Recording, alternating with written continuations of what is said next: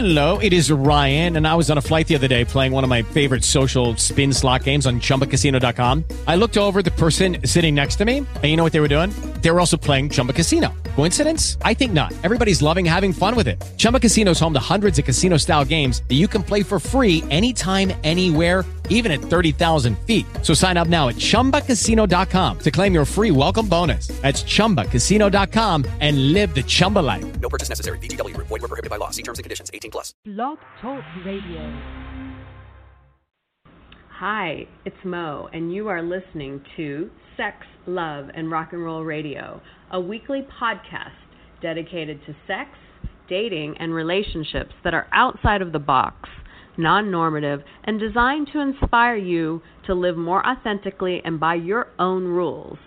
By breaking down myths and looking at social constructs, my goal is to inspire you to have a better, safer, more informed sex, dating, and love life. No rock unturned.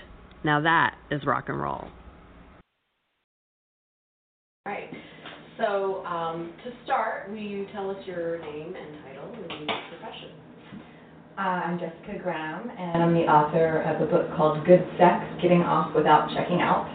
And it's about bringing mindfulness and spirituality into your sex life. So I'm also a meditation teacher and, and a filmmaker and an actor. I do a bunch of stuff, but, um, but one of my passions is helping people have better sex. Okay, great. So, um, do you I, do you identify as female? I do. Okay, perfect. Now, do you identify as gay, straight, queer, trans, or other? I'm just like good old fashioned bisexual. Okay. I I like to state that I'm bisexual because it's a label that kind of gets the short end of the stick. You know, it's like it's not really cool to be bisexual. Mm-hmm. It's like um, I mean, when I was younger, coming up in the '90s, it was really not cool because it was in the lesbian community, it was like, oh, you're bisexual. Um, in the straight community, it was like, oh, you're slutty or you're confused. And now it's almost like it's interesting because there's so many different ways we can identify, and the bisexual one feels like it's like the not cool one, but I'm all for the underdog. And it's true, I truly am bisexual, and I have been since I was a very little girl. So. Yeah, it's a it's a true label Mhm. that seems to it's it was never cool back then, right? And now it's kind of like not cool because it's not this like new. It's sort of you know gender binary. Right, exactly. Right. All right. Cool. So now, do you identify as as monogamous, or do you identify as something other than monogamous? I would say, I mean, I absolutely can be monogamous. I would say that if I had to identify, if someone said, all right, you have to make a choice, this is the moment, you must make it, I would say I'm non-monogamous. That's more natural to me. That's something, again, since I was quite young, that's kind of just been the way that I am. Um, some of that could have to do with how I was raised. I was raised by these lovely and terrible wolves. You know, but there was just so much um, sort of non-traditional um, experiences in my childhood. So I think I was kind of wired to be a non-traditional person in lots of ways, including in my sexuality. Mm-hmm. Um, and so I would say I'm definitely of the the belief or in the camp that monogamy is not necessarily natural for humans. Mm-hmm. And I think that's why we see so many people doing it so unsuccessfully.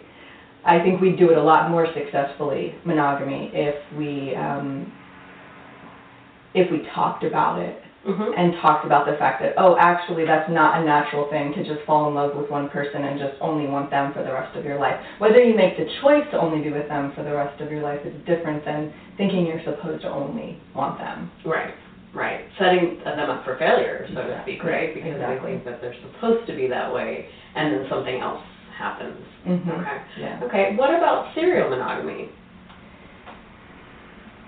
Um, I think it's problematic because it doesn't leave a lot of space for growing in between. Okay. Um, if by, by serial monogamy you mean like just one into the next, into the next, into the next. Yeah, I mean, I feel like when you when you said that monogamy doesn't seem like it's natural, I feel like as I think back to most of the people I know, and probably yourself as well, um, non-monogamy is not something that we see a lot in our society. What we do see is serial monogamy. You know, people in a long-term relationship for maybe three years, five years, whatever, and then in another one. There might be time in between, and there might not be. Okay, well then, yeah, in that context, um, so what do I think about serial monogamy? I guess what I'm asking you is, is, is that more natural? I, I think non-monogamy is more natural. Okay. I do. Um, I, that doesn't mean that it's more culturally acceptable or more sort of natural or, or necessarily easy, Mm-hmm. right? Um, I'm fully in support of serial monogamy in the way that you described it, and I've been, That seems to be the more acceptable way of, you know, our culture, I guess, being monogamous, but not necessarily being non-monogamous and ha- being able to switch partners within that monogamous frame. right, Yeah. right. Um, do you believe the idea that monogamy falls on a continuum? I've definitely come across people who, in a for in a very healthy way, would never be non-monogamous. You know, it's not because they're scared of it. It's not because they have a bunch of abandonment issues that they haven't worked through. It's just simply that's what works for them. That's Mhm. what feels right in their body. And then with other people, that it, it's a it's very very healthy for them to have many partners, and it's not based on a feeling of lack, and it's not based on you know. Um, some sort of childhood issue. It's just naturally who they are and how they are. So yeah, I would agree that it's that it's on a continuum. I think that um, even that conversation is one that doesn't really get get ha- that no, nobody's having that conversation. Mm-hmm. Um, well, we are right now, but um, but I think even that, even opening up to the idea that yeah, some people are less likely to be attracted to only one person or to want to be with only one person. Mm-hmm, mm-hmm. And that it could potentially flow, ebb and flow at different times of your life as well. Mm. Absolutely, because I'll say that I was, I was always sort of wired to be non-monogamous, but I had a lot, a lot, a lot of issue around jealousy because I had a lot of abandonment issues Mm-hmm. and a lot of sort of self-love issues. There was not a lot of it that I was capable of giving myself, and so between those two things, whenever I rubbed up against something slightly non-monogamous, it would trigger so much in me, so Mhm, much of that mhm, abandonment mhm, stuff mhm. that I couldn't tolerate it. And so I could tolerate me being with other people, but I couldn't tolerate my partners being with other people. And it wasn't until um, I really addressed those sort of deeply ingrained beliefs and patterns and neural pathways did it start to change. But even now, you know, circumstances in my life can cause me to choose to be monogamous or to choose to be non-monogamous, depending on what's happening with my partner, mm-hmm. depending on what's happening in my own personal life. Sometimes there's just not enough time to be non-monogamous. It's, a- it, it is an issue of time more than it is of the, capacity or the capability to love. Mm-hmm. Right, exactly. Can you talk more about, I really liked that, because your book is about that a lot, the self-love aspect, and how that plays a role in monogamy, because you hit on it a second ago that you had a lot of issues with jealousy, and how we use monogamy as sort of like this way to keep us safe from jealousy, hmm you know? So I, I do think that we tend to use monogamy to feel more safe and to feel more stable and secure. And I want to talk first in the, the macro, and that is that we are not safe. We are not stable. There is no solid ground beneath us. We are on a rock that's spinning around in the midst of endless space. okay? And we have no control over any of it. hmm What we do have control over is how we relate to our minds and how we relate to our bodies. We don't have, really have control over our minds or our bodies, but how we relate to them, how we um, how we work with them. We have some control there, and so that's where we start to get into a space where we can make change. But um, I think this sort of like total sort of broad lack of control that everybody is rubbing up against every day, the fact that we're all going to die, the fact that we have no just no idea about so much. I think people want to grasp onto things to feel safe and to feel stable because they deep, they know somewhere deep inside that they're not. And so monogamy is one place where we can do that. We can say, this is my person, this is my life, this is how, this is what I believe, this is how it is. I am this solid entity. This person is part of that solid entity. I am safe. And that's why when someone cheats or when someone dies or when life things happen, it can feel like everything's falling apart. Your identity's crumbling because you're so identified with this little thing you've created and believed to be real and solid. So that's the macro. Mhm, On the micro, um, yes, I think um, the idea is that it's safer and easier to be monogamous. But unfortunately, many people are not doing that in a conscious way. So they're not consciously monogamous. They're monogamous, they're sort of like, okay, I'll do this. Maybe I'll do this for the most part, except that one time I went on that trip to Colorado and I met that girl and we just did that one thing and I'm never going to tell my wife about it. So it's like, but I'm monogamous, you know? Um, or I'm just gonna like white knuckle it and be monogamous, you know? and I'm not gonna talk about any of those feelings or any of those thoughts or any of those things that I might have done and not not told. And that creates a real distance and that creates um, a real lack of intimacy because this is a huge part of being human. Sexuality and sexual expression, it's biological. It's it's part of what makes us us. And um, when we exclude that from the conversation, whether it's between our with our partner or in a larger context, we're ignoring this huge part of being human, right? And I think there is that idea in romantic relationship, not just with monogamy and issues of monogamy, but also just in general, we shut down parts of ourselves and we hold back parts of ourselves and we try to alter parts of ourselves so that we can come together to form what we think it's supposed to be this perfect union of these two people who are getting married and going to be in love forever. Mhm. And we end up really cutting off huge parts of ourselves for the sake of, of being safe or being secure, but it really, I think, does the opposite because over time, that lack of intimacy and that dishonesty, it erodes the connection between two people. Yeah, when I hear you talk about it, it sounds so isolating almost, Yeah, right? I think so. Yeah. I think it is. I think a lot of people are very alone in their relationships. That's what I've found. In in working with people around sexuality, um, you know, not only are they not having conversations about monogamy, they're also not looking into each other's eyes while they're having sex. They're Mhm. also, you know, not at all in their bodies while they're receiving pleasure. It, it's this it's this kind of um, uh, disconnect, this shutdown that happens because that level of intimacy is really scary for a lot of people. Mhm. Um, and so, where are we going to be our true selves? Where are we going to be authentic in our sexuality and our personality if not with our partner? If that's not happening, then there's this huge experience of life that's not happening. Mhm. Anything else you want to add about your experiences with monogamy or non-monogamy? Sure. Um, I'll talk a little bit about my experience with jealousy because it seems to be one of the the favorite topics of Mhm. both people non-monogamous and monogamous. It's Yeah. the one that comes up. And So yeah, so for me, uh, because of some faulty wiring, you know, a brain that sort of was wired towards I'm gonna get hurt, I'm gonna be left alone, um, I'm not good enough. When I started to approach in a in a very conscious, mindful way the idea of non-monogamy, um, I knew full well that all of that stuff was gonna come up.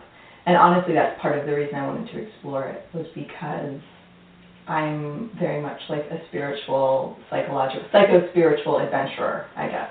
Yeah. I'm a psycho-spiritual adventurer. Mhm. And I wanted to go into that material, and I knew there weren't a whole lot of other ways to get at it quite like that. Mhm. Plus, I just really enjoy people and I really enjoy sex, so it was like it kind of together. Um, but I did have to work through that stuff, and for about, I would say for about two weeks, um, I was in hell. I was crying nonstop. I was in and out of states of fight, flight, freeze. I was totally triggered. But the good news was is that I had all these years of a meditation practice and a lot of therapy and all of that, and so I was able to witness the experience without fully getting pulled into it. Mhm. And I would get pulled in for moments, and I would, you know, act a fool, and then I would recognize it, and I'd be like, oh, okay, I see what's happening, and I would step back out. And so I was able to kind of come up for breath throughout those two weeks. But at the end of those two weeks of sitting with, um, and walking with and working with, like it was just always with me, that experience of not just the very old wounds, but also the times I was cheated on, or the times I cheated, or the times there was dishonesty in one way or another. There was just a lot of material that wanted to surface and process through. so once I sat with that for that period of time, I was literally a different person. I had changed, I feel like on a cellular level. I was um, there was all this space and all this freedom that hadn't been there before because all these wounds that had been informing all of my emotional relationships had begun to heal in really significant ways. And I remember at that time, you know, reading books like The Ethical Slut um, or Opening Up, and it's saying things like, oh yeah, you know, you'll eventually you'll just feel like a twinge of jealousy. And I was like, I don't know how that could ever be true.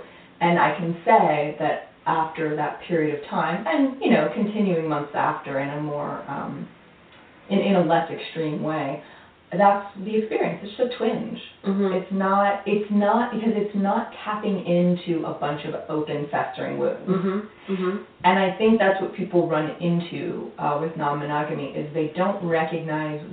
Not only are they going to have to work through the biological stuff around monogamy, like oh, if my caveman leaves and goes to another cave woman, I might starve. You know, there is sort of a biological thing in there. Sure. And then they also are going to have to work through all the emotional and the psychological, and it's it's pretty intense. And you need tools to do that, unless you're just totally chill and have none of those issues, and you're with someone who has none of those issues, then maybe it can be super easy. Mhm. But otherwise, I think that's where I that's where I see people stumble in the whole mono- non-monogamy thing is um, not having the appropriate tools to work through everything that's going to come up, and then either shutting it down because it's too scary, Mhm. or really acting out. And I did versions of both of those.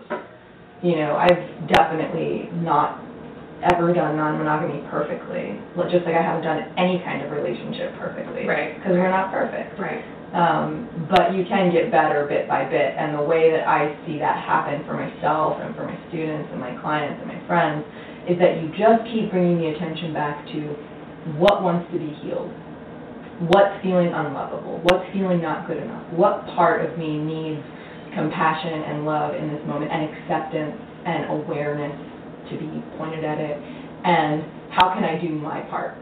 Because the tendency is like you put it on the other people. It's like, oh, they're doing it wrong and they're they're making me feel bad. If you have that tool of being able to turn it back around instead of the you know the magnifying glass, the mirror, Mhm. and really look at yourself and what's actually coming up and and what wants to heal and be resolved, well then it's like non-monogamy becomes like a spiritual and emotional like um, supercharge, like Mhm. spiritual and emotional growth supercharge. It forces you to look at yourself. Yeah. Yeah. And grow, unless you want to be really uncomfortable. you know, I mean, it's like it's super uncomfortable to just be in that like.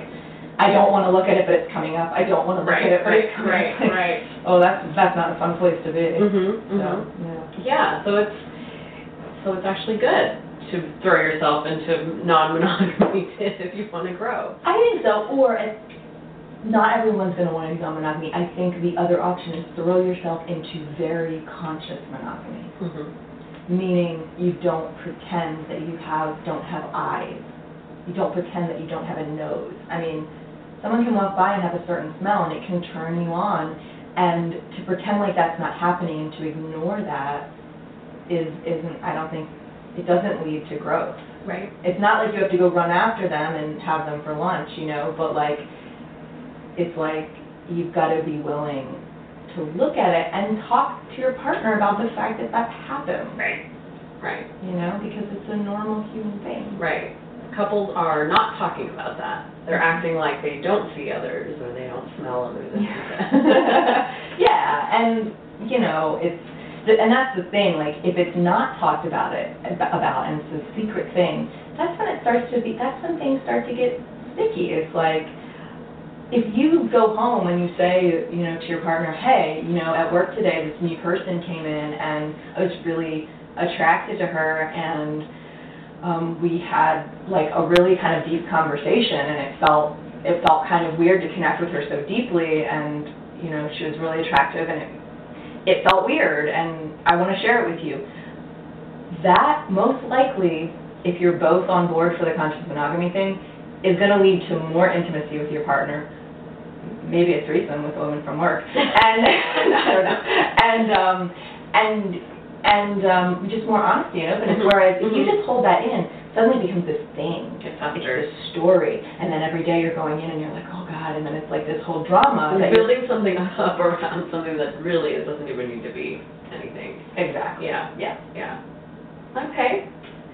Um, let's see. Anything else? Like I have a bunch of questions here, so. It's interesting with the polyamorous community, um, how rigid it can sometimes be. Hmm. Um, there've been times sort of when I was really starting to consciously explore this stuff where I reached out to the polyamorous community with feelings of jealousy or with fears or with wanting to set certain boundaries and I would get um, sort of scolded like if there was any hierarchy if there was any hierarchy going on um, in my relationship, if there was jealousy, there would be this sense of like, well, if you were really pure in your polyamory Mm. lifestyle, you would not feel that way.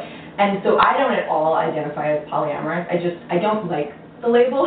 I don't I I just it's not that I have any problem with anyone else using it, but it doesn't feel like it fits me because I'm someone that likes to have my person and I like to have my home and I like to have like my um again like like Your domain. yeah, and because of the fact that there's nothing really stable or solid and nothing that we can really control, it's nice to have that person. Mm-hmm. You know, even if it's an illusion that there's stability and safety, it's still nice to have that person. So for me, it's like, it's like I've had polyamorous friends kind of like poke at me and be like, "You're a swinger," you know, which is which is sort of like this It's the negative way of saying you just want sex. Yeah. Right. Yeah, and it sort of has a sleazy connotation, and in the Uh-huh. polyamorous community, it's very like little swingers.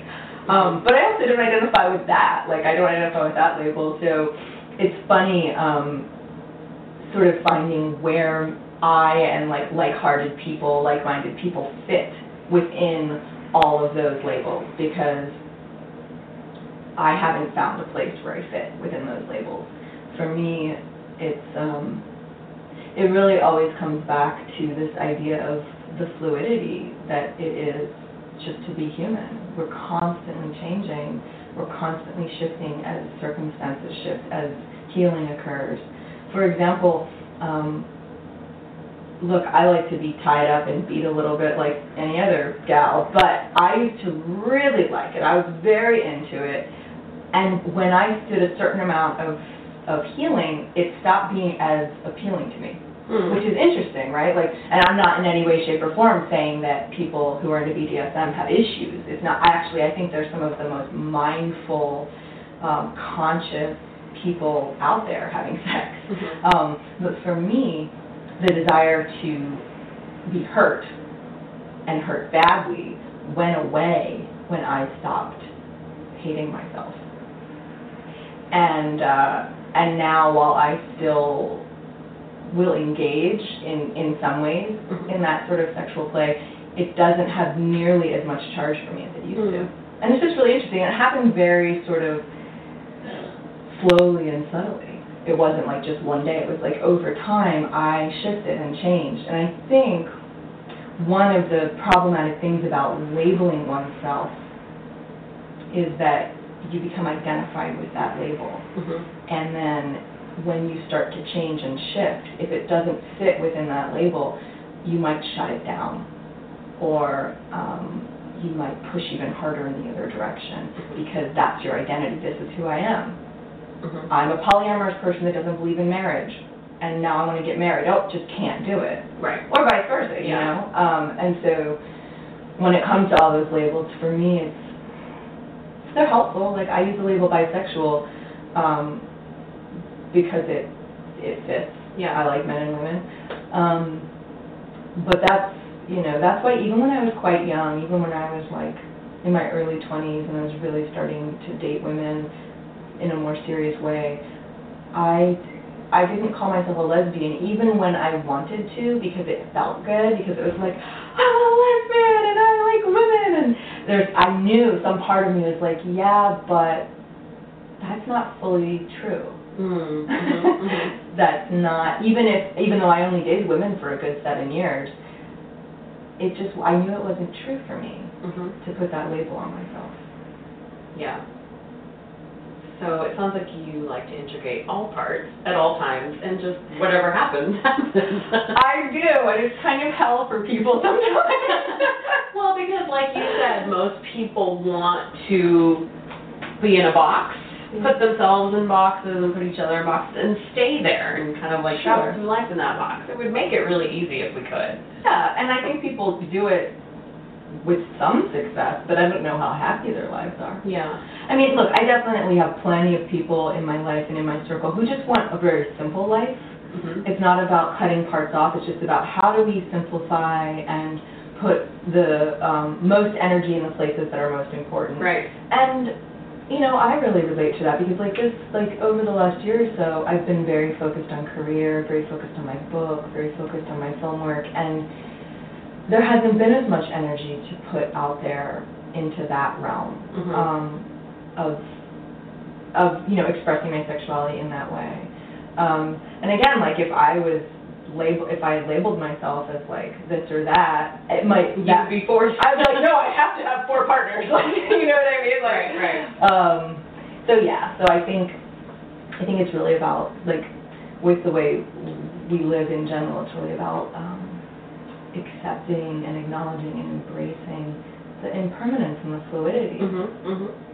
I think all of this fits really nicely into the sex work stuff too. Mhm. Um, because typically, uh, sex work is not something that society, you know, society grounds on sex work. You know, most aspects of it, porn for sure, Mhm. prostitution for sure. There's very few aspects of sex work that are actually even legal. Like you can, I mean, do you watch porn yourself? Maybe we can. Yeah, we can totally start there. So I am pro porn, um, much to the alarm of some of the people I know. The meditation community is not pro. Some of the people I come in contact with. Mhm. I mean, I'm a meditation teacher Right. who's pro porn. Um, I'm a feminist who's pro porn. But I'm pro porn in a specific way. I'm pro ethical porn being consumed in a mindful and conscious way. Mhm. So most of the porn consumption is not being done in a mindful, conscious way, and it is not ethical content. And so I am definitely not pro um, young women from the Midwest being exploited to come out here, getting thrown in, you know, their first scene, and then another one, and then a gang bang, and then an extreme BDSM scene, and then being washed up and done. And that happens. These girls, it's like factory farming. I'm not pro that, and I'm not pro um, what porn has done to young men's sexuality or what it's done to young women's sexuality. I think there's a lot of issues, right, and a lot of room for improvement.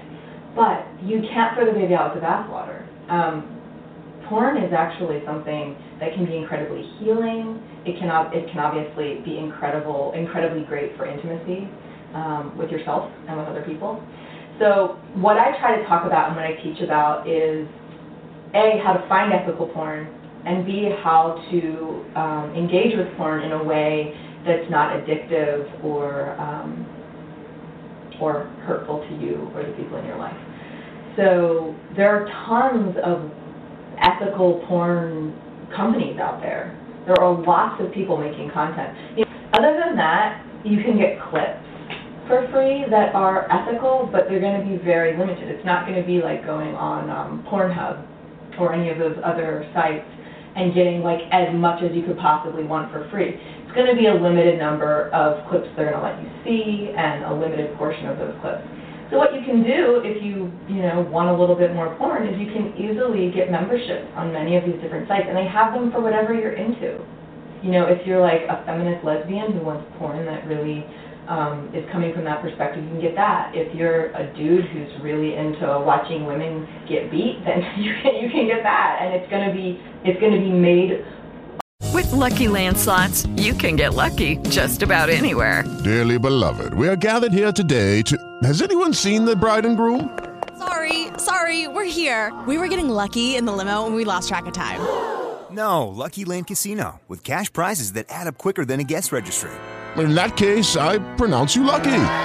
Play for free at LuckyLandSlots.com. Daily bonuses are waiting. No purchase necessary. Void where prohibited by law. 18 plus. Terms and conditions apply. See website for details.